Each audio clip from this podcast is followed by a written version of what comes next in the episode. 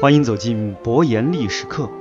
今天我们来了解一下大明王朝的 T 字形国防体系是什么样的。明朝是极少数自南向北实现统一的朝代，因而，在大明皇帝的眼中，威胁始终来自北方。自洪武至永乐年间，明朝军力强盛。接二连三的北伐，使得北元的残存势力惶惶不可终日，但却始终无法彻底根除边患。仁宣之后，大明逐渐趋向内敛，如何在避免大动干戈的前提下阻止游牧民族南进，就成了朝廷亟待解决的问题。事实上，中明一朝有两大工程在大明的国防体系里占据着举足轻重的地位，其一是长城，其二便是运河。而且两者在相互配合之下，形成了拱卫大明两百七十六年的 T 字形国防结构。与此前的任何一个朝代相比，大明对长城的依赖都更加的重。不客气地说，明朝延续了多少年，长城就修了多少年。公元一三六八年，徐达大军攻破大都，元顺帝仓皇北逃，至此失陷已达数百年的燕云十六州重回中原掌控。为了保住来之不易的成果，朱元璋将自己的九个儿子分配在延绵千里的北方防线上，由此便形成实力最为雄厚的九大藩王。从辽东至西北，分别是辽王、宁王、燕王、古王、代王、晋王、秦王、庆王和肃王。凡此九王者，皆称为塞王。显然，朱元璋的本意是希望自己的子子孙孙能够世守藩篱，以拱卫中原汉地。但可惜事与愿违。这种在内地建立官府、边塞建立藩国的制度，早在汉朝就已经实行过，当时称之为郡国制，与汉朝的七国之乱如出一辙。朱元璋刚刚驾崩，九大塞王之一的燕王朱棣便起兵造反。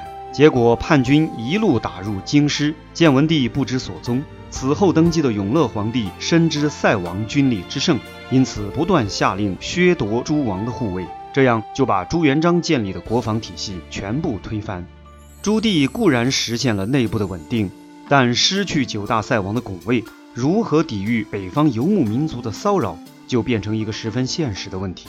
在这种情况下，雄才大略的永乐皇帝采用了两种方法。第一是北伐，第二是修长城。在朱棣短暂的生命里，他先后五次北征大漠，最后直接死在了征途中。但这种军旅峥嵘的生活显然不适合他的子孙们。此后的明朝皇帝没有祖先们驰骋沙场的勇气，就只能大力修筑长城。于是，延续两百多年的超级工程就此拉开帷幕。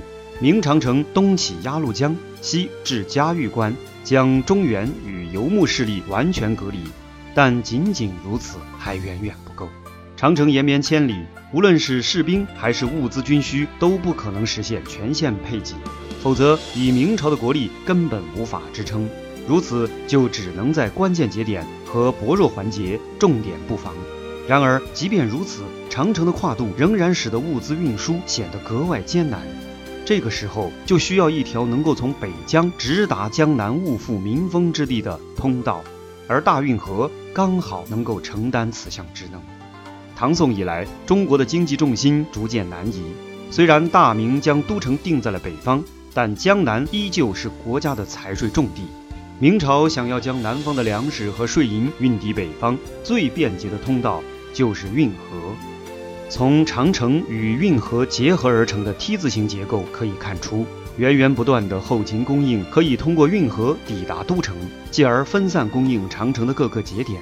这样的国防工程保证了大明两百七十六年的国祚。